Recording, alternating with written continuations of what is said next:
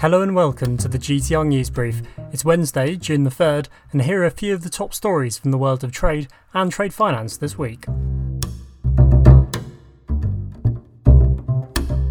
A major study on Sudan has uncovered widespread trade misinvoicing in its oil and gold exports. The research, carried out by US think tank Global Financial Integrity, says that the country remains a difficult place to do business. However, despite the precarious economic and political situation, hopes are growing that it could soon open its doors to outside investment. Meanwhile, the African country is reportedly working towards holding multi party democratic elections in late 2022. In other news, in the past few weeks, Hong Kong has become a focal point in yet another US China dispute. Its independence from China has made it a global financial and re export hub, as well as a gateway to trade between the Chinese market and the rest of the world. But after Beijing imposed national security laws on Hong Kong, the US raised questions over Hong Kong's autonomy. President Donald Trump has now responded to China's move and begun the process of removing Hong Kong's special trade status, which may have ramifications for its ability to re export. And finally, the COVID 19 pandemic is expected to put a major dent in China's commodities imports in 2020, fresh UN research suggests. The estimated value of China's imports are expected to fall by more than $15 billion over the course of the year. This will cause problems for developing markets that are reliant on exporting energy products, ores, and grains, the report says. It reads Because China absorbs about one fifth of world commodities exports, such a drop in its imports would have a dramatic impact on producers of primary goods.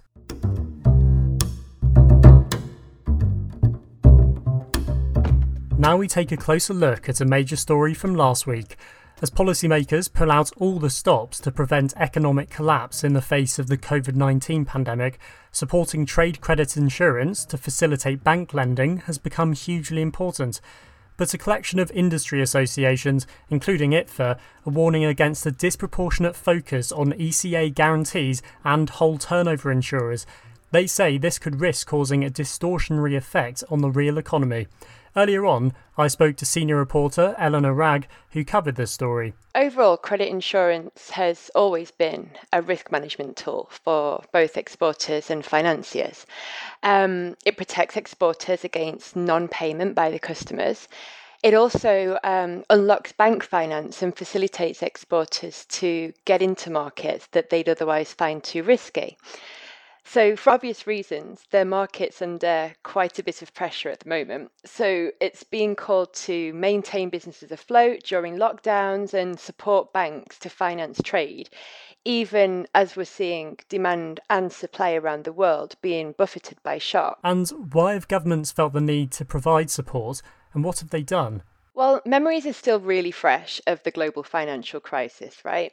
And COVID 19 is different, obviously. It's not a structural issue, it's a health and societal crisis. But given that, and that said, you know, as the pandemic began to disrupt supply chains around the world, governments started pulling out all the stops to try and avoid it turning into a financial and economic crisis. Um, so to do that, they've thrown their weight behind export credit agencies who are doing things like taking on 100% of the commercial and political risks from exporters and banks who are financing or refinancing export transactions. That's been the case in Poland. Um, in the EU overall, we've seen reworked provisioning requirements, so that's provided more favourable treatment to public guarantees during this crisis. That's on the ECA side. Then on the whole turnover side, so for you know Coface and Euler Hermes, those kind of guys, there's been guarantees put in place by governments to ensure that they can maintain their existing cover commitments. So there's a lot going on. And so, Eleanor, what are private insurers saying about all of this? Are they worried? Well, the thing is that trade relies on um, a whole range of insurance products that all cater to different market requirements. And what's been missing to a large extent um, from all of these initiatives has been a sort of acknowledgement of the importance of all the other products. So things like single risk or, or surety and the different ranges of cover that they bring.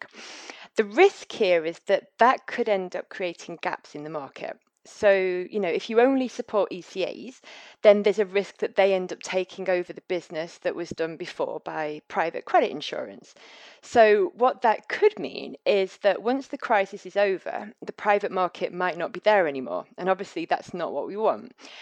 Um, now, that said, there has been some progress. Um, earlier on this month, or last month rather, um, the UK government said that it would temporarily guarantee business to business transactions that are supported by trade credit insurance. And that's sort of in an attempt to maintain the majority of the insurance coverage across the market.